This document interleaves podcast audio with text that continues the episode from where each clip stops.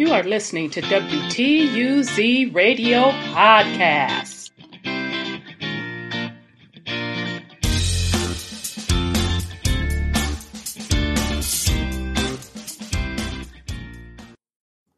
Welcome to WTUZ Radio Podcast. I am your host, Rhonda.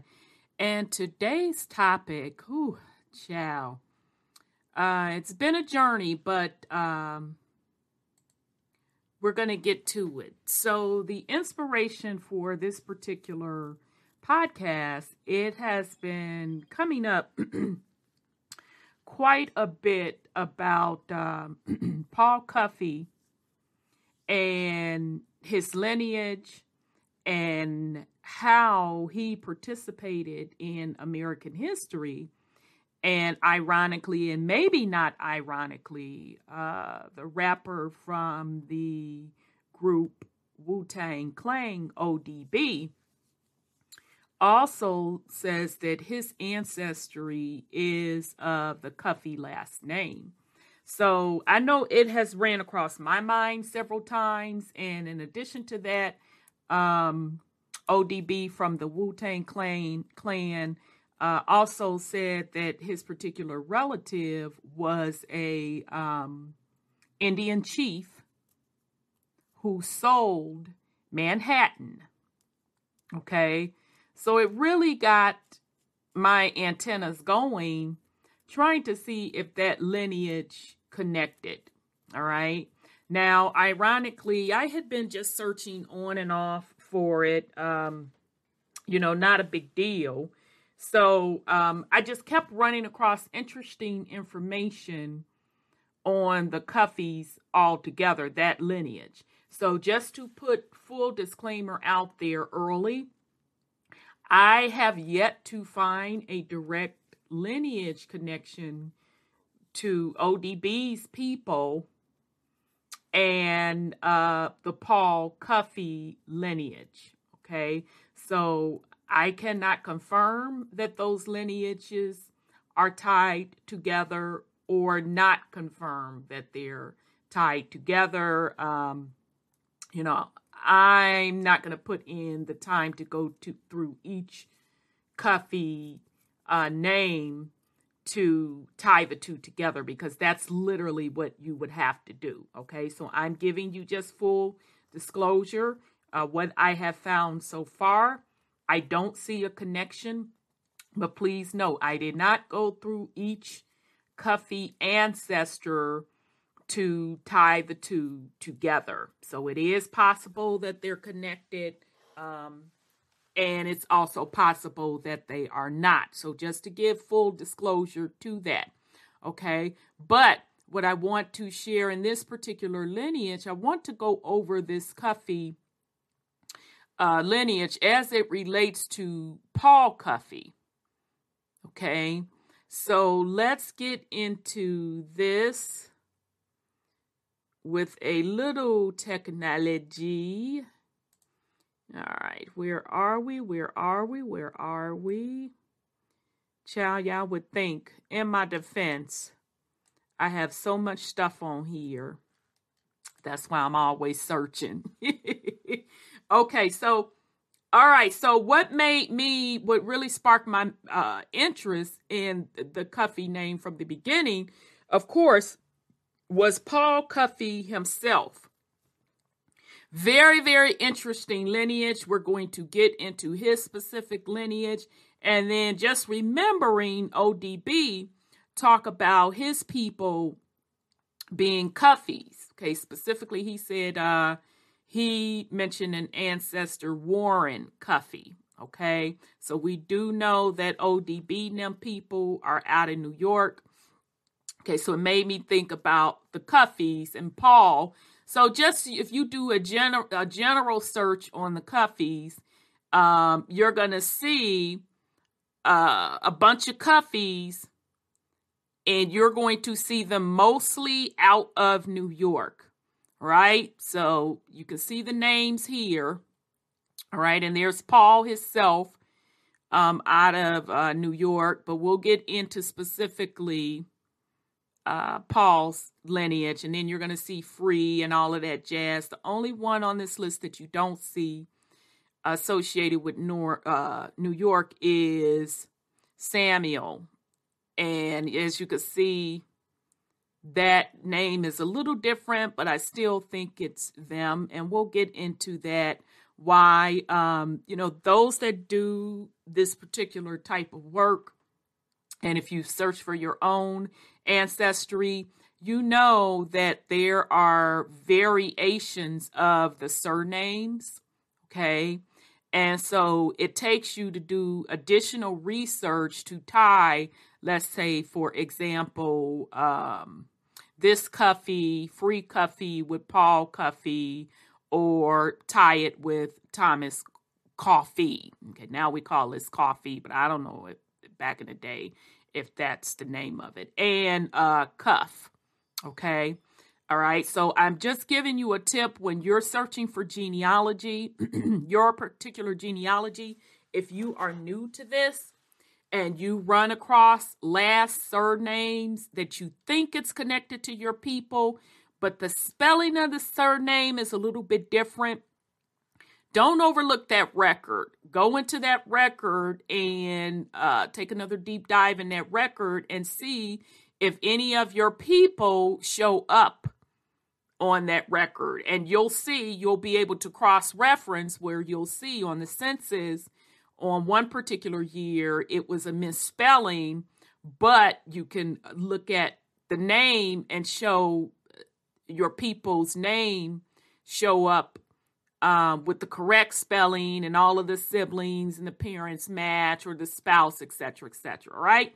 So just to give you uh, a little bit of insight for those that are doing genealogy, especially if it's your first time, because you can certainly miss a lot of things. Okay, I've done it myself personally and gone back because it'll it'll get to bothering you okay? Because when you're searching for your lineage, this particular information, I believe that your ancestors are working with you. They want you to know this information, okay, to set the record straight.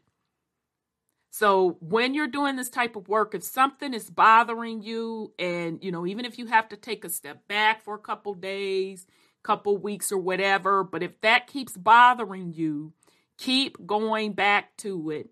And I promise you, you will get the link.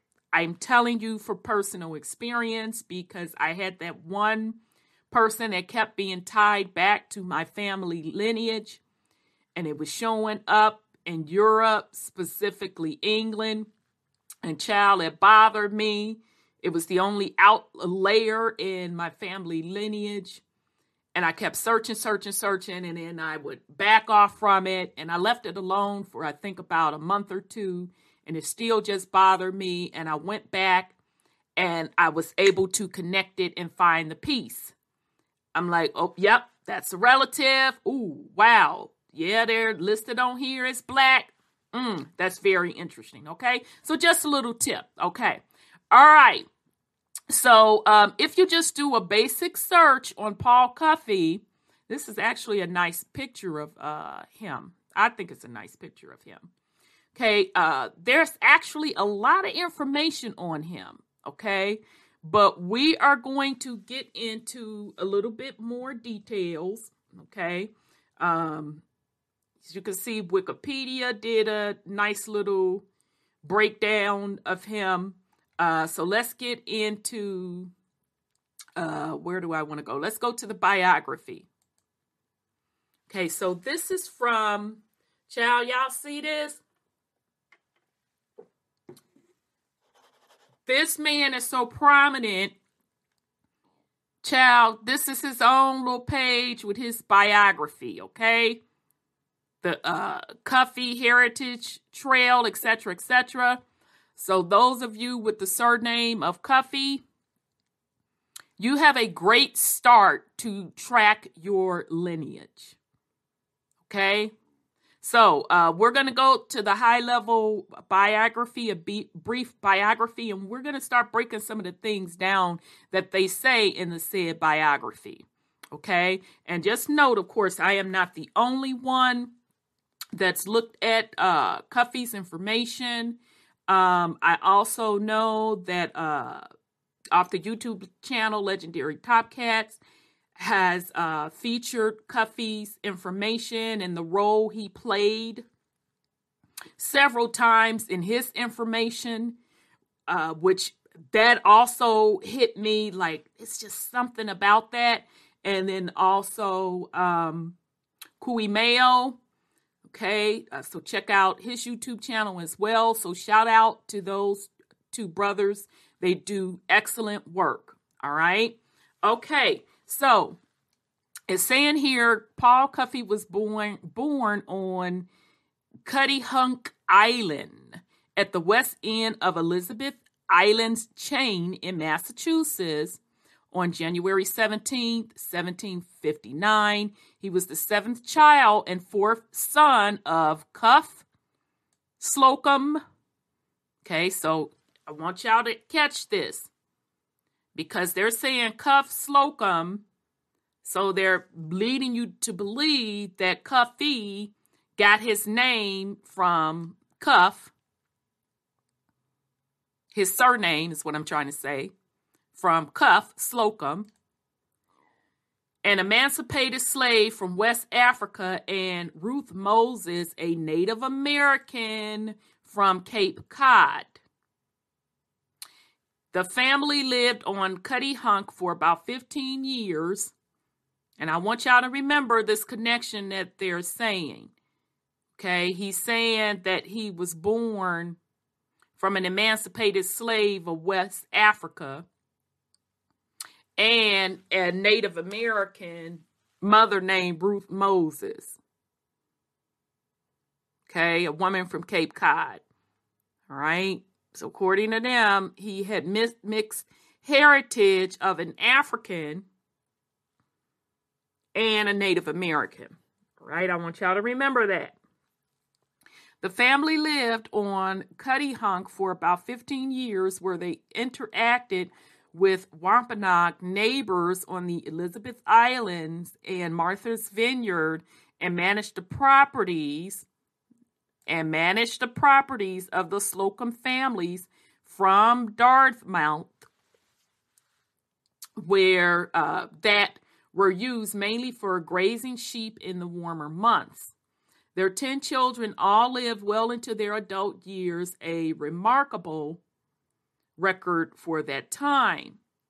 Paul's parents saved enough of their earnings to purchase uh, an existing 116 acre farm in the mainland town of Dartmouth, to which the family moved in the spring of 1767 and lived there together until 1772 when Paul's father died.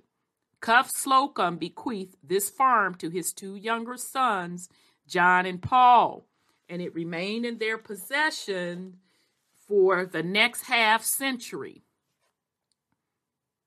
But in 1773, Paul initi- initiated his uh, seafaring life as a 14 year old crew member on a whaling voyage to the West Indies, leaving management of the farm to his older brother.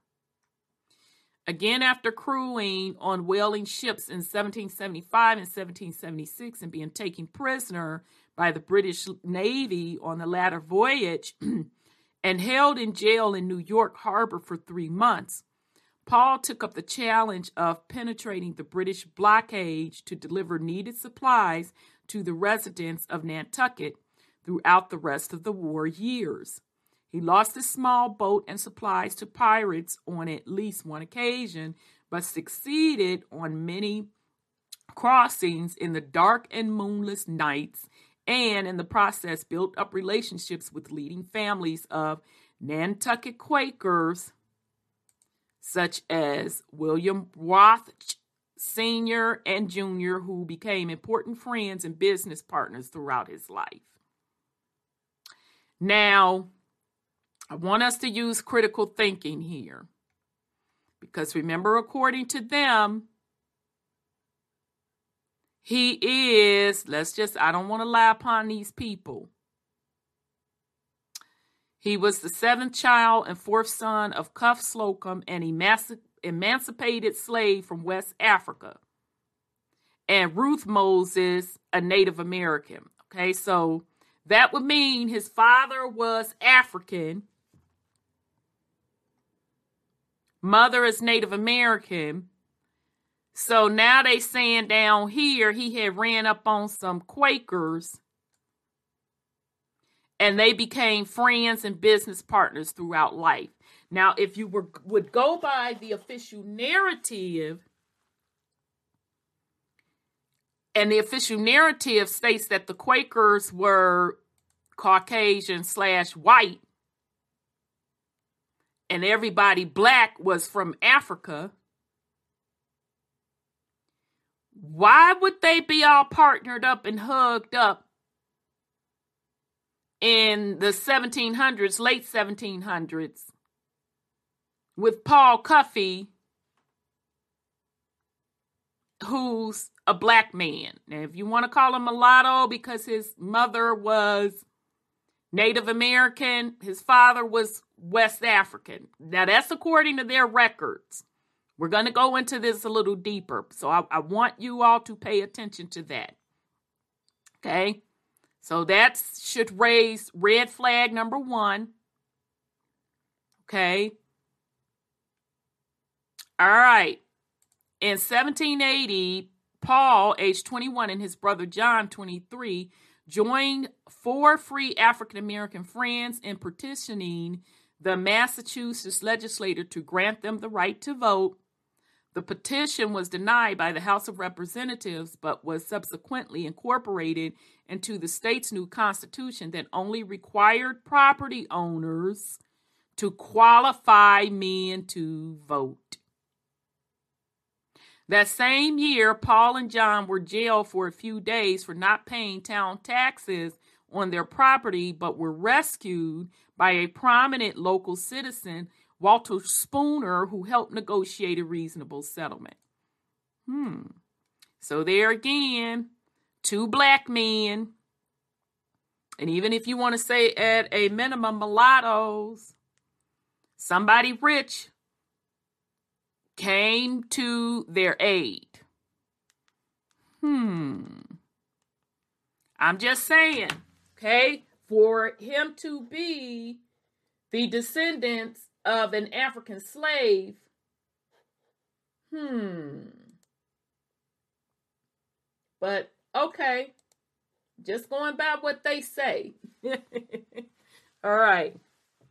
So on February uh, the 25th, 1783, Paul Cuffe married Allison Pequot or Peoquet widow of James Peoquit and daughter of a prominent Wampanoag family on Martha's Vineyard.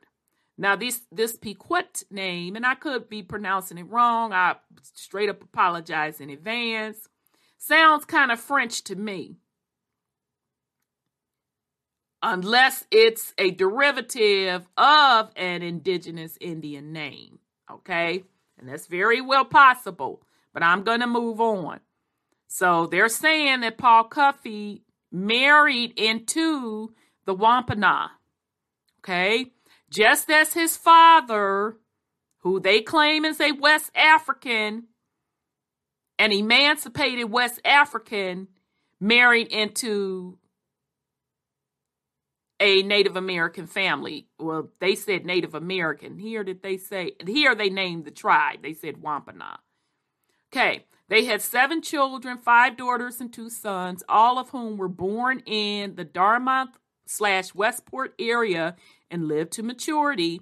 That same year, Paul joined forces with his older brother-in-law, Michael Wainer, a Wampanoag who had married his older sister, Mary, in 1772. Okay, so you can see where they're uh, marrying within the families um, Okay, I thought I had saw something else. Maybe I didn't see something. Okay, Paul and Paul and Michael establish a shipping business across the south coast of Massachusetts, Rhode Island, and Connecticut.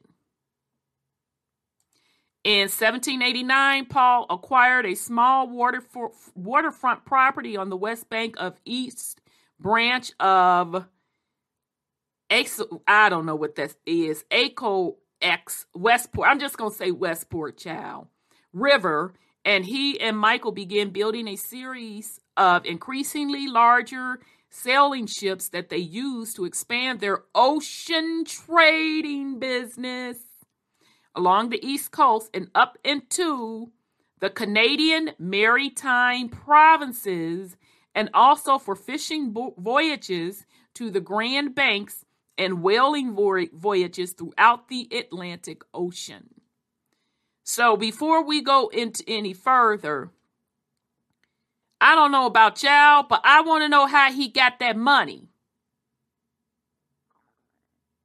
Because he's buying property, he has a uh, a business, sh- uh, ships. Where's all this money coming from? But let's continue. As Michael and Mary Wainer's sons matured, they served as mates, captains, and masters of those ships. In the latter half of the 1790s, realizing the benefits of their successful trading business, both Paul Cuffe and Michael Wainer established permanent residencies for their families on the nearby property along the East Branch.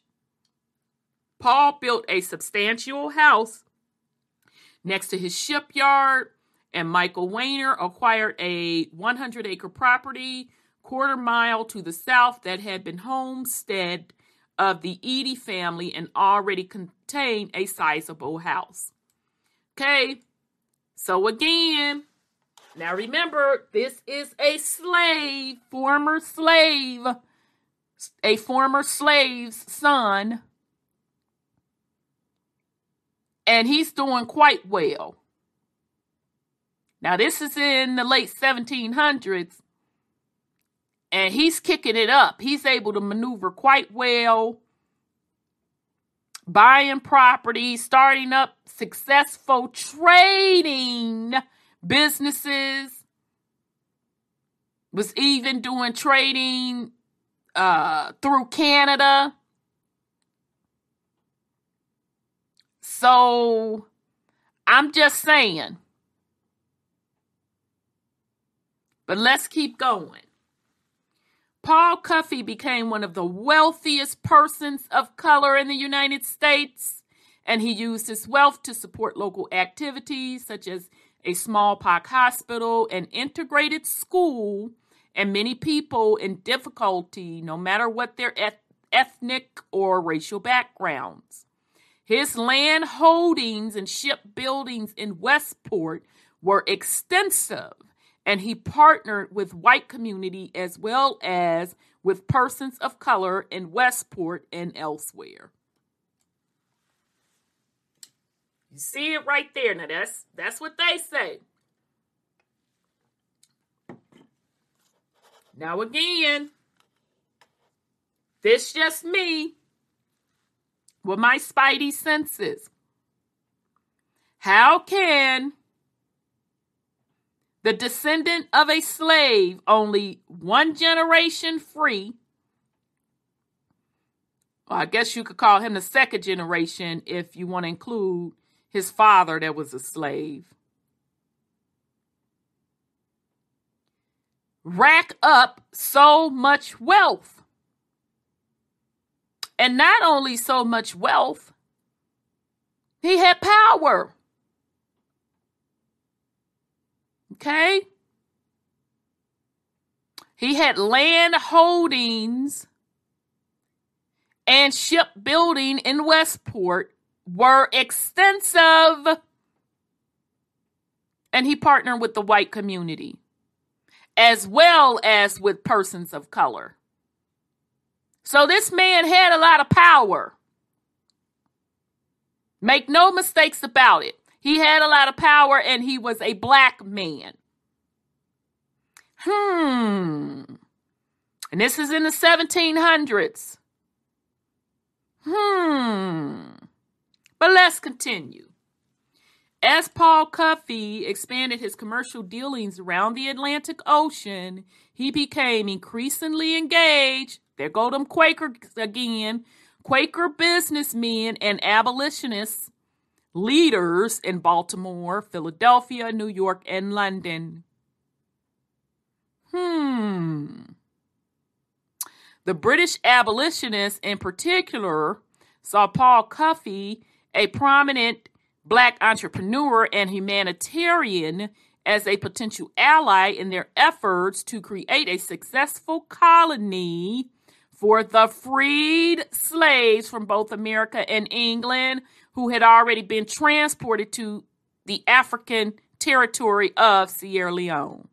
Huh? Uh, what? Uh, what? So let's re-roll these presses. Hmm. As Paul Cuffe expanded his commercial dealings around the Atlantic Ocean, he became increase, increasingly engaged with Quaker businessmen and abolitionists, leaders in Baltimore, Philadelphia, New York, and London. The British abolitionists, in particular, saw Paul Cuffe, a prominent black entrepreneur and humanitarian, as a potential ally in their efforts to create a successful colony for the freed slaves from both America and England who had already been transported to the African territory of Sierra Leone. Mm. So you mean Paul Cuffe became an investor in the colony that they wanted to start in Sierra Leone? Because that's what y'all really mean. When y'all talk about freeing, well, somewhere that a the freed slaves can go from both America and England. Hmm. Let's break down this term slave. We've gone over this before. You mean those laborers? Okay? Because we know this slave category had everything to do with laborers, either you fell in the category of coming over to these different lands on an indentured servant contract, or you were kicked out of Ireland, Scotland, or England from war. So, whether or not you came over to these different lands on an indentured servant contract, or you were kicked out of your homeland as prisoners, so you were sent to these new colonies on a prison sentence to do labor. You mean those slaves? Because as we saw the history of the Atlantic slave trade, we saw where Portugal was the one, the biggest one that shipped, and the first to do it, to ship labor from West Africa over to South America and specifically Brazil. They were the earliest and they had the biggest count. I think it was like 1.5 million. Okay. But even within their records, we saw where whatever wars broke out didn't matter what part. So even in their own homeland, they would ship some of their people over to Africa to work as laborers, or whether or not you want to call them slaves, that's your business. The point I'm trying to get you to see is you really have to understand what this term slave means. Okay? So, what we saw with the transatlantic, what they're calling the transatlantic slave trade, it was not about shipping people exclusively from West Africa to the New Worlds to the United States. What it was about was a way to get laborers for these European empires to their colonies. So whether or not their colonies was in Africa, so meaning yes, they took people from Europe, those prisoners of war, shipped them to Africa to work. Or people went over on indentured servant contracts to work, as well as people from Europe came over to the Americas as prisoners of war and on indentured servant contracts. That is how labor for colonies around the world was staffed. Okay? So again, when you see the term slave, you have to think in terms of either they were indentured servants, meaning they volunteered for this labor contract for a certain amount of time. Usually it's seven years and they were getting paid. Or they were exiled after a war. They were exiled over to a new colony. They were sentenced from Europe and told they could never return and they were going over to the new world. Okay? And that new world consisted of, uh, and this is in the case of, I'm speaking of uh, England at this point. That new world consisted of what we call the United States today, or what our Caribbean island brothers and sisters would call it, the mainland, and also the Caribbeans. Okay. Okay. Same with Portugal, but they concentrated their folks in uh, Brazil. All right. But they all did the same thing. All of those European nations did the same thing, including Spain, including France. All right. So I do not buy for one minute them sitting up here talking about some Paul Cuffe wanted to be a humanitarian for to they want to create this successful colony for the freed slaves from America or England. No, this was the same old game. Only difference is these folks would not be prisoners of war this time. They would be going over on their own accord as laborers under indentured servant contracts. Okay, so let's continue. This colony had been established in 1791 by England to provide a home for slaves who had sought freedom by taking refuge with British forces during the Revolutionary War. Mm-hmm. Mm-hmm. Okay. They had been transported, I'm sorry, they had been transplanted first to Nova Scotia when the British were defeated and subsequently to Sierra Leone in the hope of creating a viable permanent settlement there. So now, are you uh, perhaps what happened? What lines up more what happened is that with the French and British War,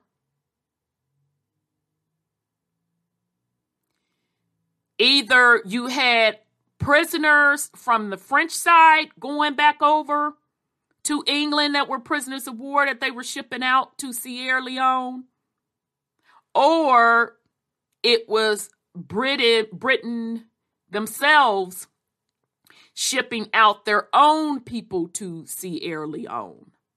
Okay? But let's continue. This effort had experienced numerous problems, or I saw, I apologize, or it was simply that British's own Brit, Britain's own people they were trying to get them to go on indentured labor uh, contracts to Sierra Leone. So where I'm going with, I don't buy from one for one second that these people that they were trying to ship over to Sierra Leone were African slaves coming out of Nova Scotia. I don't believe that for one second. They were either French prisoners of war or it was Britain's own people that they put as prisoners for some type of violation as that war was going on, or it was Britain's own folks that they were um, allowing to go on indentured serving contracts to go over to Sierra Leone. But African slaves, I don't buy that for one second. Okay? All right, so let's go on. This effort had experienced numerous problems. No kidding, Sherlock. Many settlers had died from tropical illnesses, and there had been continuing conflict between the English commercial and military leaders and the ostentatiously free citizens. Hmm. So now you want to talk about the free citizens, huh?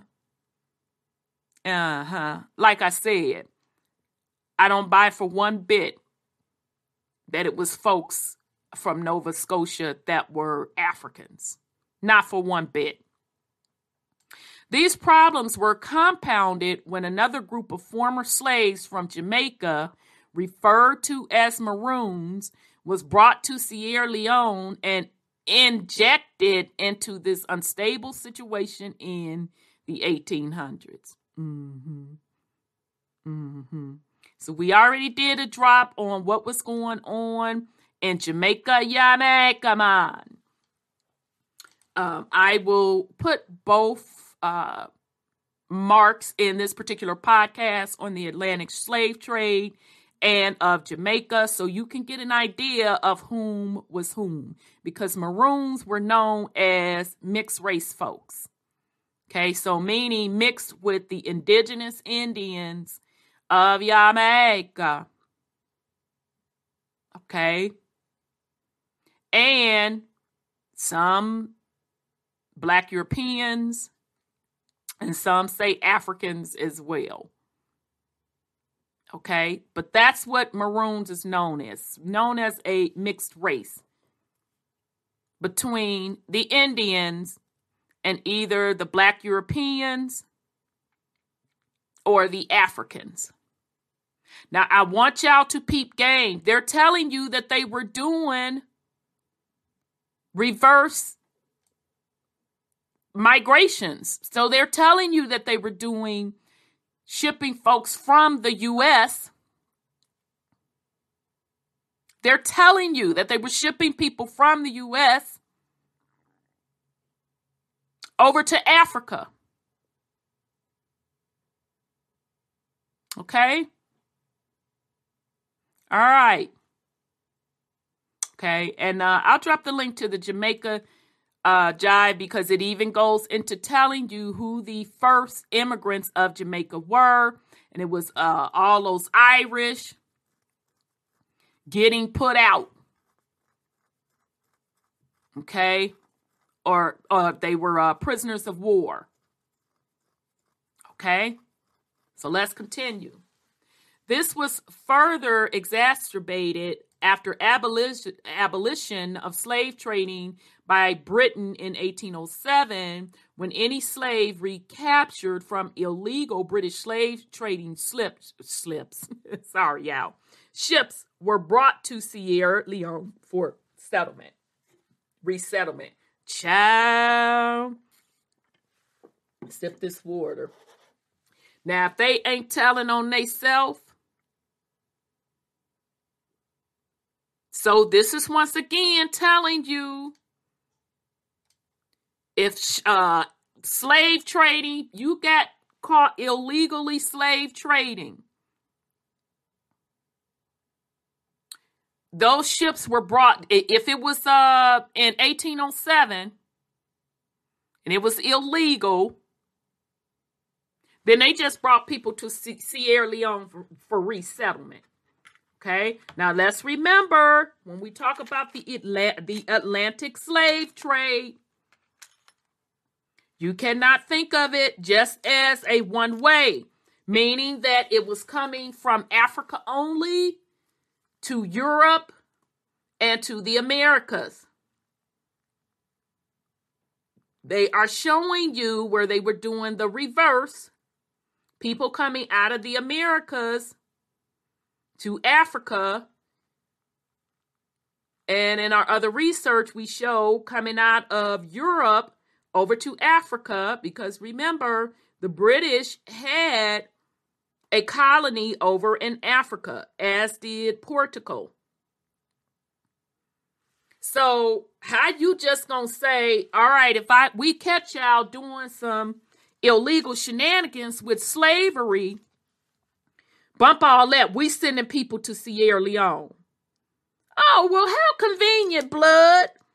That's very convenient, um, uh, seeming that you need to staff or have laborers for Sierra Leone. I think that's very convenient.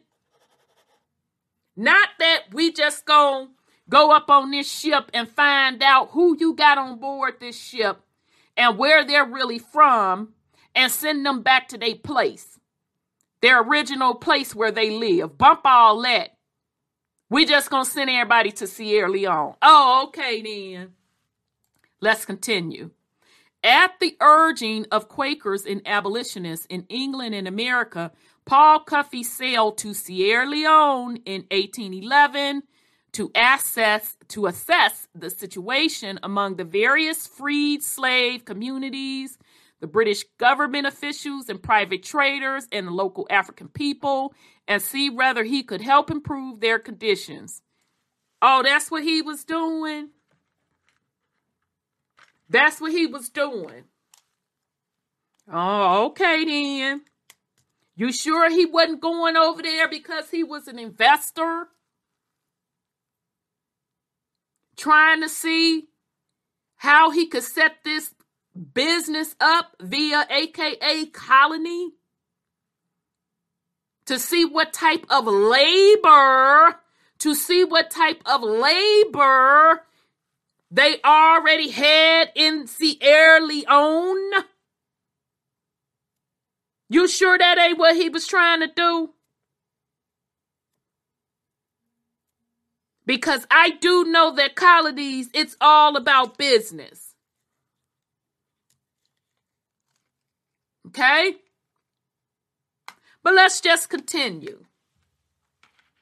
After several months of exploring conditions in Sierra Leone, he sailed to England to consult with the leaders of the African Institute that was committed to promoting uh, promoting commerce and civilization in Africa and providing continuing advice on British colony colonial uh, policy there.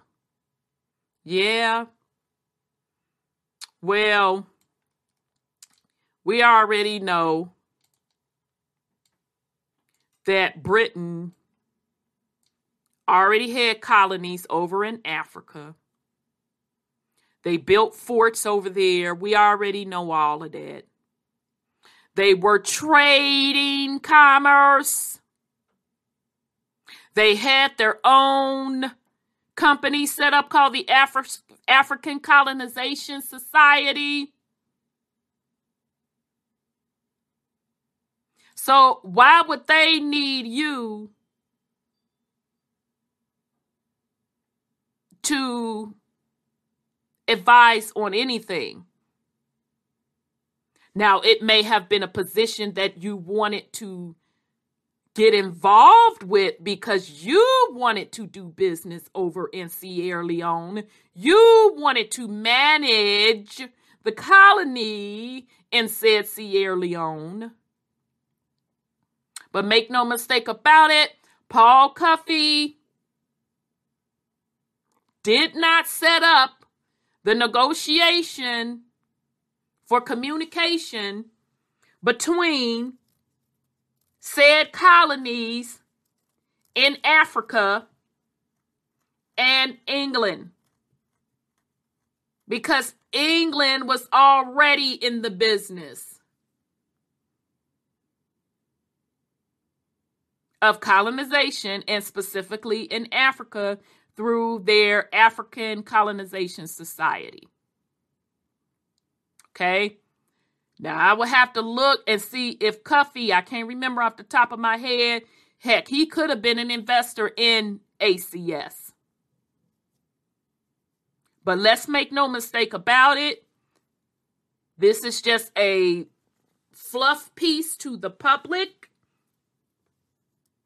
to make it more than it is, to make it a humanitarian effort when it was far from that. It was about business.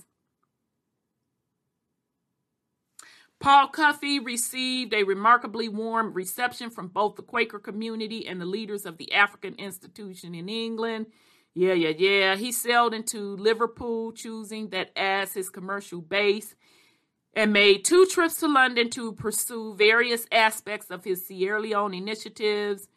Uh, he spoke to members of the African Institute about the potentials he saw for raising export crops setting up factories, shipyards, la la la la la la la.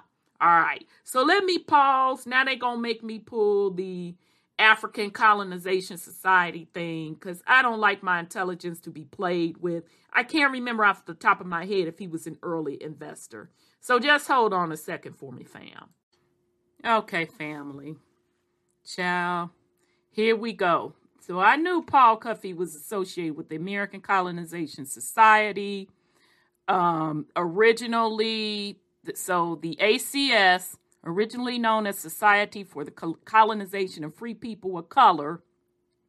Yeah, yeah, yeah. I'm not going up all up into that. The ACS was founded in response to what seemed was seen as a growing social problem: what to do with the freed blacks. The number of people of color grew steadily following the American Revolutionary War. Um, all right, right, right. We're gonna go to that. Uh, da da da da. You see where they are all got. I'm not gonna read through that. What I want to get to is uh this part. Uh, early colonization in Africa. In 1786, a British organization, the Committee for the Relief of Poor Blacks, launched its effort the Sierra Leone province of freedom, a colony in West Africa for London's for London's poor black poor. The enterprise gained the support of the British government, which also offered relocation to black loyalists. Okay? Who had been resettled in Nova Scotia Mm-hmm. Where they were subject to harsh weather and discrimination from, from some white Nova Scotians. Okay, so the Jamaican Maroons were also deported to the colony. All right, so that's pretty much what we read um, in the biography. Okay, so Paul Cuffe was a successful Quaker ship owner and activist in Boston. Okay, so they talk about his parents and uh, you know, told you he they even here again they're saying he's an African and part Wampanoag and do do do da he was a free black uh, leader in the US and members of Congress and members of Congress to take immigrants to the British colony of Sierra Leone. Okay. In 1815, he financed a trip himself. The following year, Cuffe took 38 American free blacks to Freetown, Sierra Leone. He died in 1817 before undertaking other voyages. Cuffe laid the groundwork for the American Colonization Society. Okay. So I knew he was tied to this ACS child stuff, baby. I just want to make sure because I don't like to lie up upon people. So let's get back to this biography. Now they done made my nerves bad, and I'm finna start just going through this so we could get through the rest of the stuff. All right, so let's see, because I think they pretty much summed it on up in um, Wikipedia. All right, uh, let me see if I want to go through anything else in this. Yeah, we talked about all of that. Okay. Yeah, they went there. So yeah, they're telling you Wikipedia actually did a better job, but they're trying to big up Paul Cuffe in this. So I understand them going through um the thing. So you you know, they're saying he was a good man, this, that, and the third. Yeah, yeah, yeah, whatever, whatever. This was about business. How did this man get all of this money and influence when he's the son of a former slave and an Indian woman? So let's jump back into the Cuffy name. So I like to go to House of Names because I like to see the origins of surnames. So this is Cuffy, uh, family crest and coat of arms, this, that, and the third, whatever. The Cuffy surnames comes from the Middle English word cuff, which means glove. It is thought that the name was originally an occupational name for the maker of seller of gloves. Although most instances, the name in Ireland were through migration from England.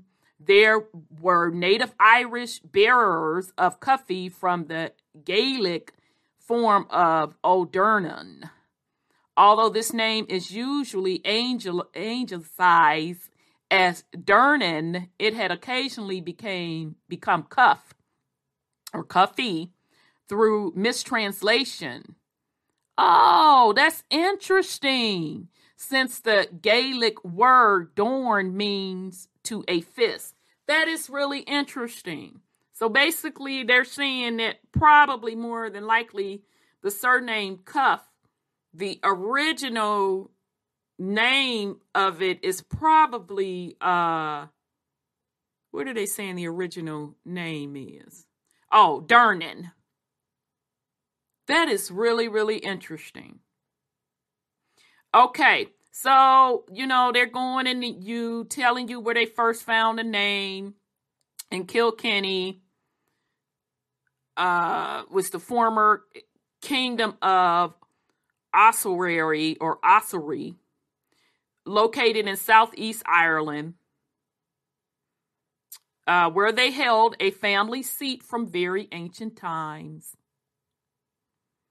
Okay, so then you look at the very variations of Cuffy, and you see Cuff, Cuffe, C U F F E, Couffe, C O U F F E. So you see why I, I said if you if I was anyone searching my lineage and I saw the name coffee show up, how we spell it today in America, C O F F E E, that I would try to cross reference because even here where they say the Cuffy spelling variation, you have Couffe, C O U F F E, Cuff or Couff, C O U F F, Cuffy, C U F F Y, Cuffey, C U F F E Y, Cuffie, C U F F I E, and others. Okay.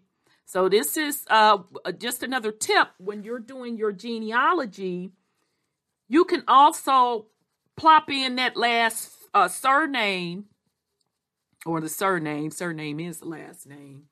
And uh, House of Names, and it'll give you the various uh, variations on the spelling of that surname also. And that'll help you as you're uh, searching those genealogy records. Okay. All right. So it just gives you some of the uh, Notable Coffees, Sir James Coffey, an Irish politician, Thomas Coffey, uh, Michael Coffey, he was a member of the parliament, Irish parliament.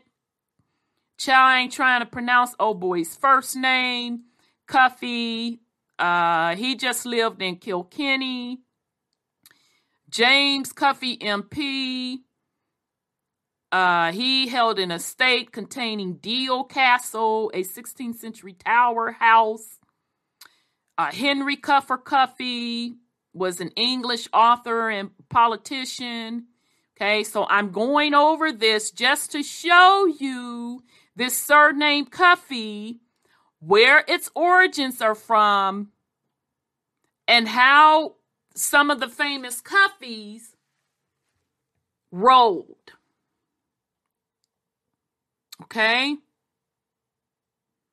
All right, so let's talk about the migration of the Cuffy family. Okay, so we already know that the 19th century, when you see them talk about the 19th century immigration, that's the second or third wave immigration coming to the Americas, and more than likely, more than likely, that's going to be Caucasian white people okay? Because you can check the records and you're going to start seeing um, them coming over to specifically the Americas. And in this case, they're, well, heck, they're even telling you right here the distant shores of North America and Australia. So you can almost guarantee when you hear them talk about migration in the 1900s, you can guarantee, or the 19th century, uh, you can guarantee that that's going to be talking about mostly Caucasian people. All right. Okay. Um, and they came over to these different places. They labeled them as um, servants. Okay. They came over on indentured servant contracts. All right. So I'm trying to get into where I wanted to get. Um, do do da da da da da da da da. Yeah, and then they talk about the Great Potato Famine of the 1840s. And interestingly enough, when I was doing the research, I think I didn't closed it out. I probably shouldn't have closed it out. Uh, for this particular podcast, I actually ran across records for for uh the Great Famine, and it was people on this list that had that was suffering through that. And they were talking about uh, giving out payments. So that was really really interesting. Okay? So it's just telling you that thousands left ireland going to north america this that and the third. Um and it said a large a united states and canada were to a large degree built by the irish. Um indicate members of the Cuffy family relocated to North America shores quite early. Yep, Martin Cuffy. This I found this in my particular records also. My search also, they ain't my records. My search also that Martin Cuffy appears to be the first Cuffy that hit the US in 1623. Followed by John and Thomas in 1670 uh, Richard in Jamaica in 1670, and then John Cuff in Boston, Mass in 1762. Okay. So this is why it is so good, fam, to run your family name through House of Names, especially when you're doing that genealogy. Okay, you'll find a lot of gems and it'll save you uh, from bumping your head on a lot of things also. Okay. And that's including Caucasian and melanated people. Okay. Because contrary to popular belief, don't matter what belief is, it matters what those records say. Melanated people also came from Europe. A huge amount of melanated people came from Europe over to the Americas they were the first ones to come. Okay.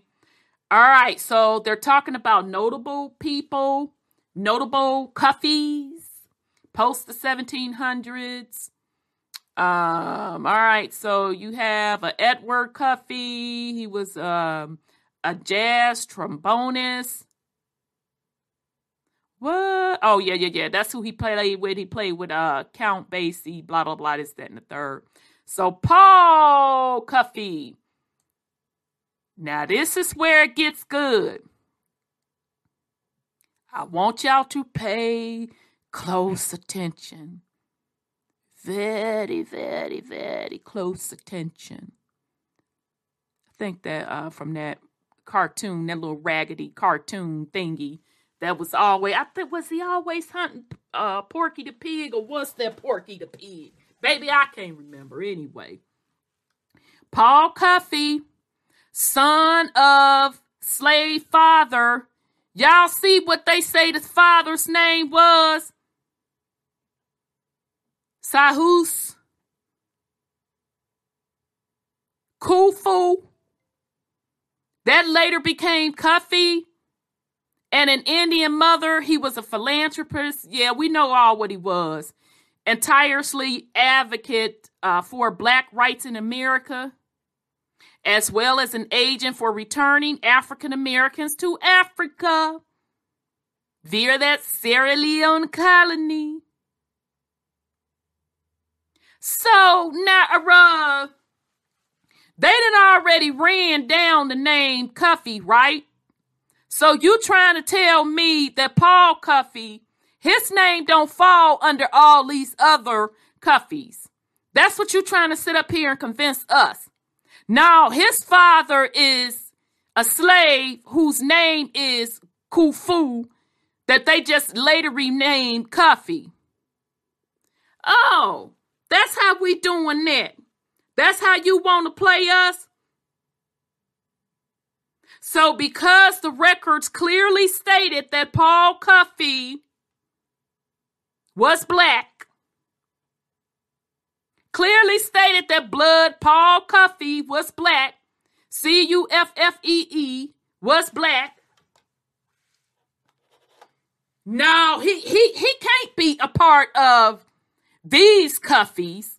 No, he can't be a part of the Cuffies in Ireland that goes back to an ancient name, this, that, and the third. No, his father had to have been a slave with this particular name, Kufi, that later became Cuffy. Really now? Okay, so you say so. So let's look for this name, Kufu, that became Cuffy, accordingly and allegedly to you all. So I just did a simple search on Kufu. And even with the Kufu, now I went on what they said. Kufu, Kufu, K U F U. Because remember, even in his biography, they said that his father was African so they're saying this up again. His father is African, where they're infer- inferring it if they're saying he had a slave father and his name was Saus Kufu, later Cuffy. So I said, okay, let me just for grins. Let's just just for grins. I'm gonna put in this surname Kufu. First of all, the surname does not show up in the house of names. It don't even show up in the house of names. And that's okay because sometimes you'll run across that if the name is so old or if they purposely want to keep the name from tying to a contemporary name, sometimes you will not find it in House of Names. I said, but I smell a straight up rat. You gonna try to sit up here and tell me because, see, that's where you done messed up. That's where you done messed up with me. You're going to try to tell me that Paul Cuffy's original name was an African name, Kufu, that later became Cuffy. So I tied K U F U into the Ancestry search engine. and I came back with Germany. Wait a minute. It still went back to Europe? You better stop BSing me. Okay? So as you can see, um, and this is cuff. Germany, K U F F, that Germany.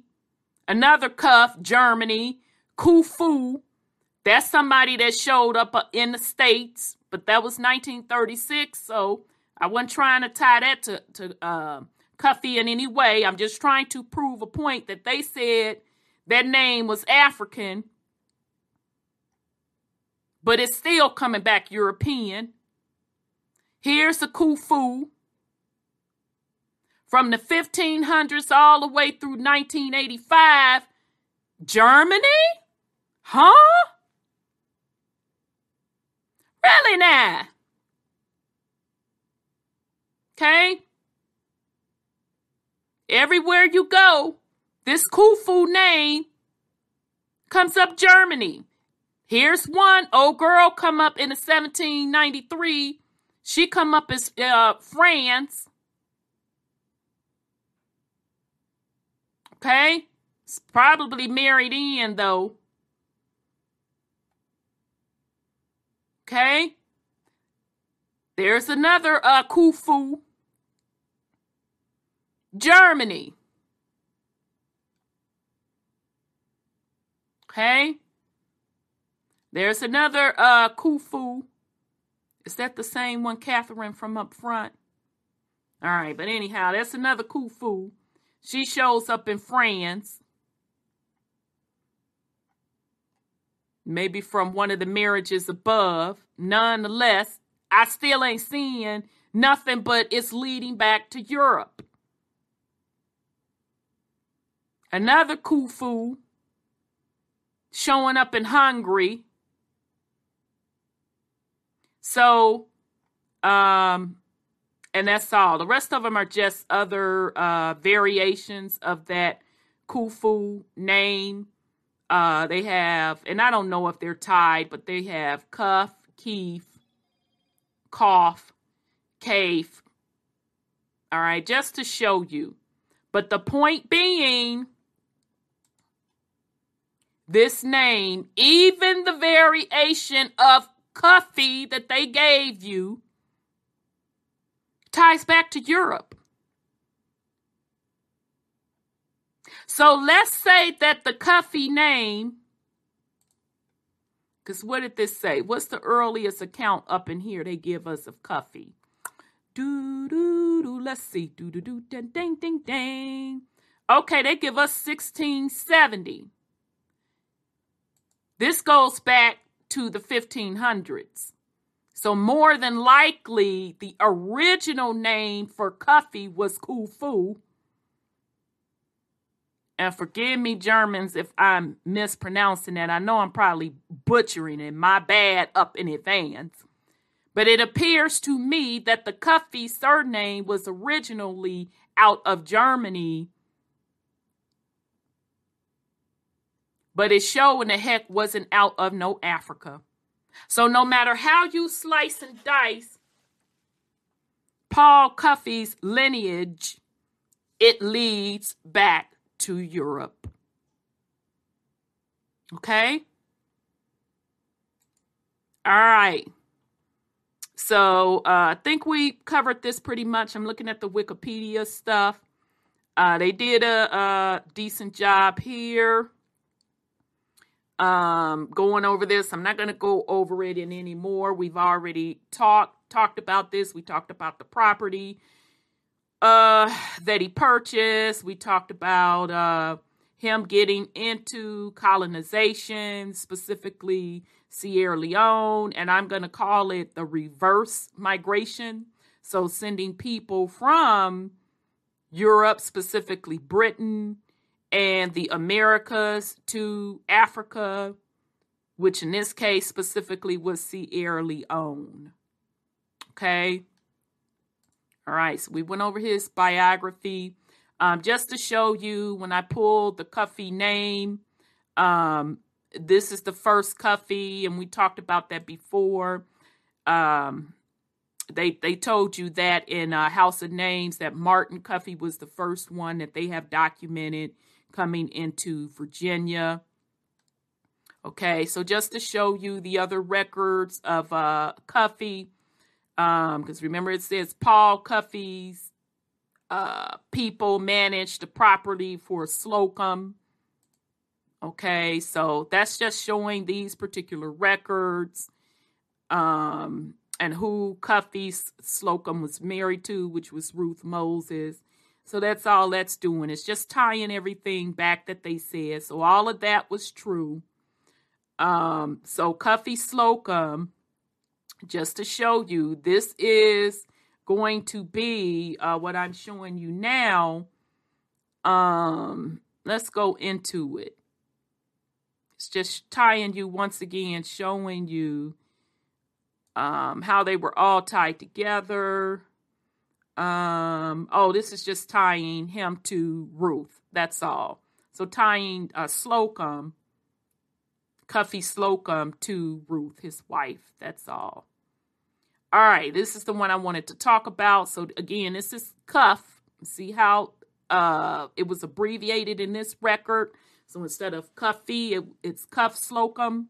But we know it's him because you can bring, and this is his will and testament. Okay, this is his will, and so um, and you can see it's out of uh, Dartmouth, mass. Okay, so we know this is the cuff. And then what solidifies that are others in his records, or in this case, his will, and it's showing his children and all of that.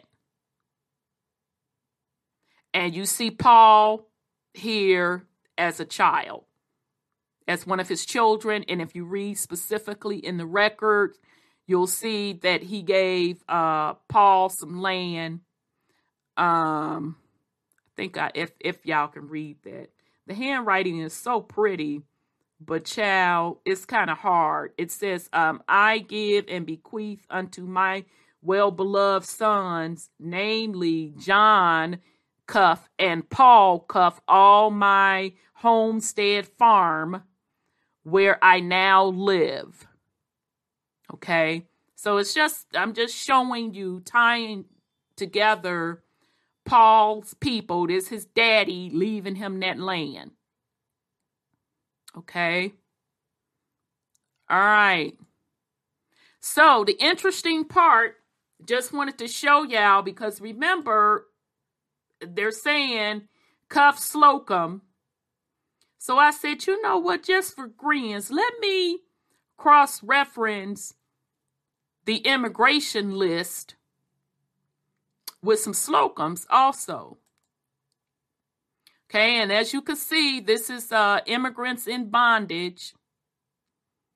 Um, so on the Slocums, I see um, Sarah, and you jump back over here, you see there was a Sarah.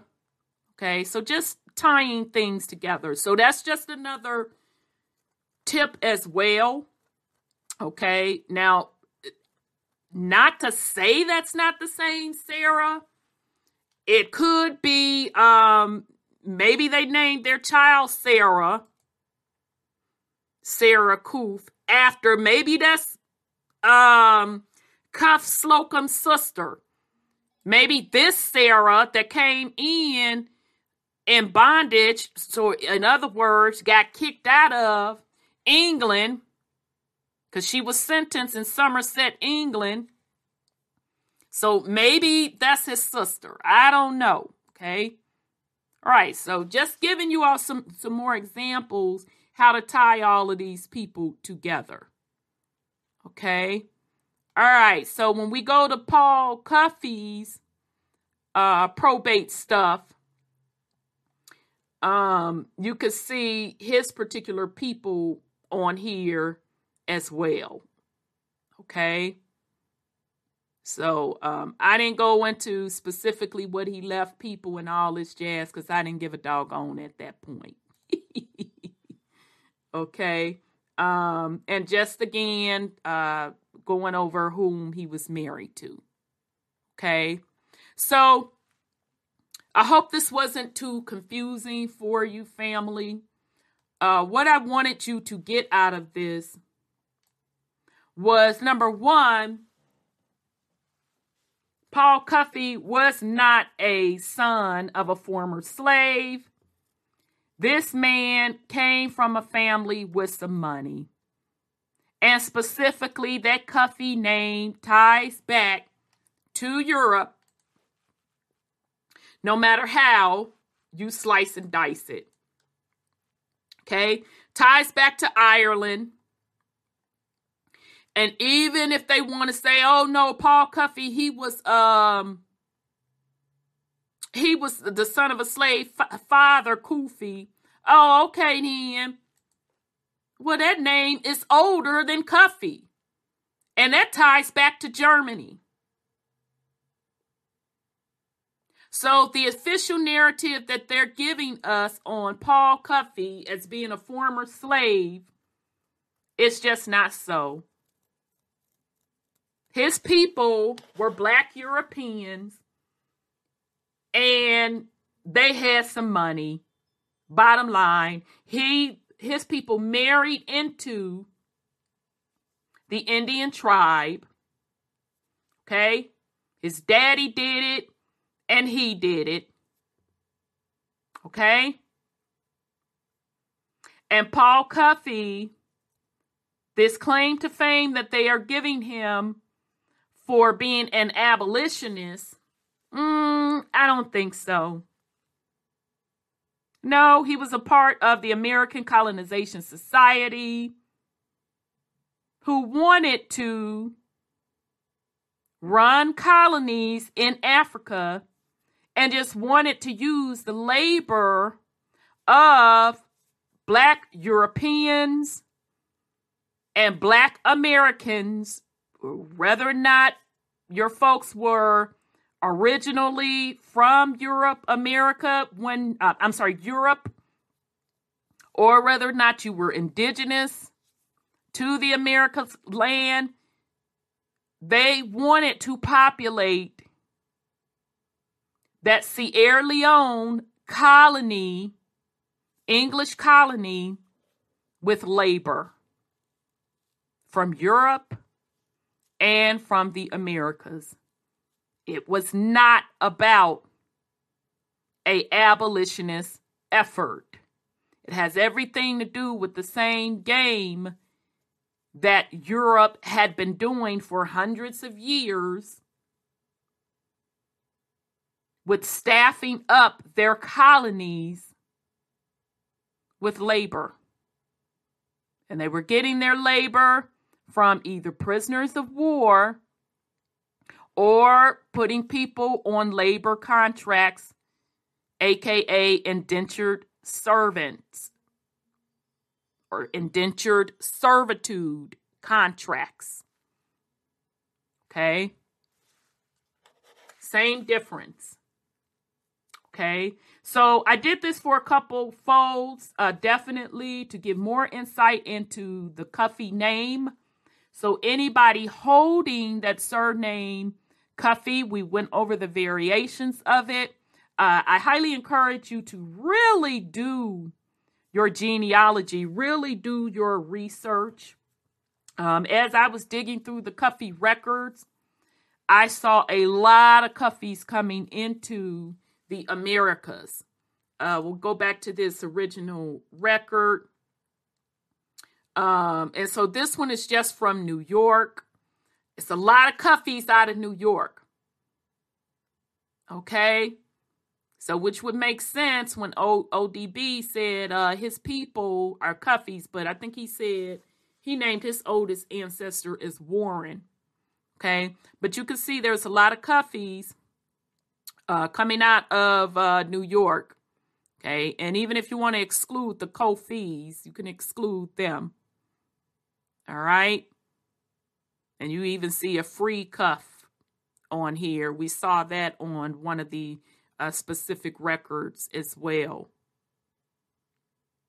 All right. And this is just showing the residence of the cuffs just in New York alone. But as you can see with Paul, uh, his people came out of Massachusetts and owned a lot of land. His daddy owned a lot of land, passed it on to his sons. And this one particular son, Paul, was balling with money. Okay? He bought up more land, got into shipping, this, that, and the third. His brother in law was balling with money. So I can only use deductive reasoning to say these are black Europeans that come from wealthy family that came over to the Americas to do business.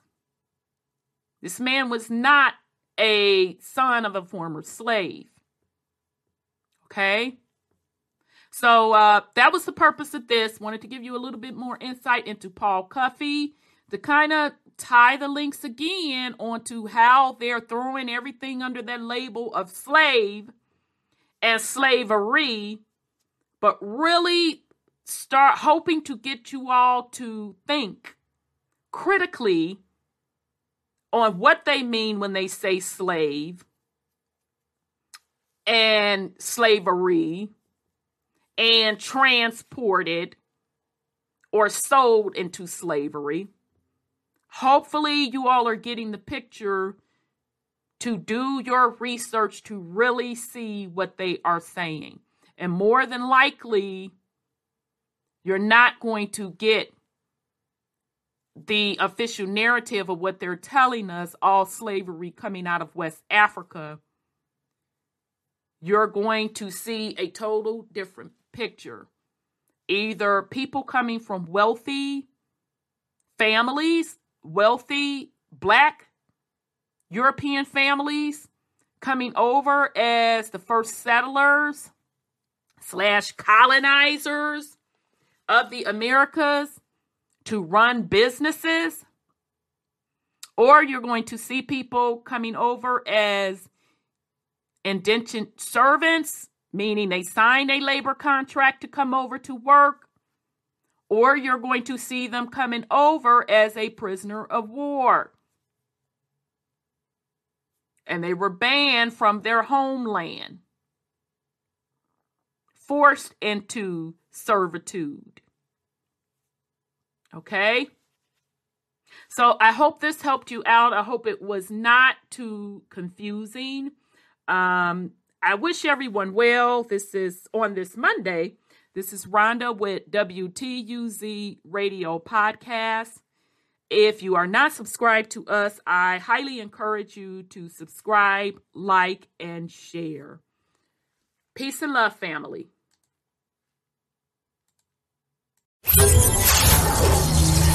What?